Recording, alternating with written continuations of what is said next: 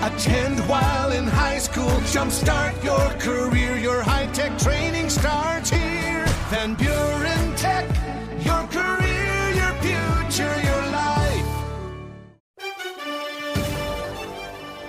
16 games in the NCAA men's tournament on Thursday. Four upsets, but there were two that were massive. In the afternoon, most brackets got busted when 13 seeded Furman took out number 4 seeded Virginia 68 67. And then later in the evening, if the brackets weren't busted enough, 15 seeded Princeton knocked off number 2 seed Arizona 59 55. The Tigers outscored Arizona 9 0 in the final 5 minutes of the game. As for the Big Ten, one of those upsets was number 10 seeded Penn State beating Texas A&M 76 59. Northwestern advanced with a 75-67 win over Boise State. Maryland beat West Virginia 67 65, but Iowa and Illinois were eliminated. The Hawkeyes lost in the final upset 83 75 to Auburn, and Illinois lost to Arkansas 73 63. Today, Michigan State starts their tournament run as a number 7 seed and will face 10 seeded USC today at 12:15 in Columbus, Ohio. That'll be an 11 a.m. pregame show on Super Hits 103.7 Cozy FM.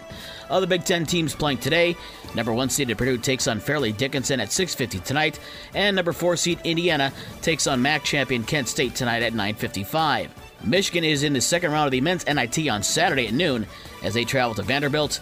That pregame show on Newstalk Sports 94.9 WSJM is at 11:30.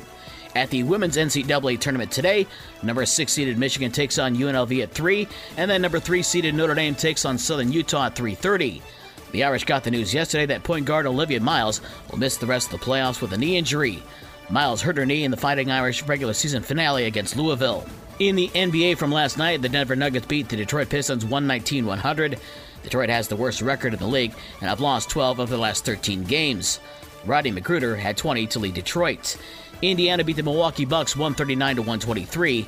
Tonight, the Bulls host Minnesota at 8 o'clock. The Bulls also saying yesterday that point guard Lonzo Ball will have another knee surgery.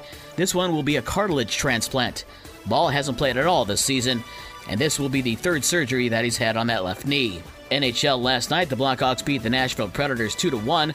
Baseball spring training, the Tigers, Cubs, and White Sox were all back in action, and all three lost on Thursday. The Tigers followed to Philadelphia 10 1. The Cubs lost to Arizona 3 1, and it was Cleveland over the White Sox 5 1. Today, the Tigers face the Yankees at 105. The Cubs have split squad games today. One is against the White Sox, and the other is against the Dodgers. Those two games start at 405. Michigan football running back Blake Corum says his surgically repaired left knee has gotten strong enough that he'll be able to start running on an anti gravity treadmill starting next week. And he says he's sure that he'll be playing when the Wolverines open the 2023 season on September 2nd against East Carolina at the Big House. With your morning sports for Friday, March 17th, I'm Dave Wolf.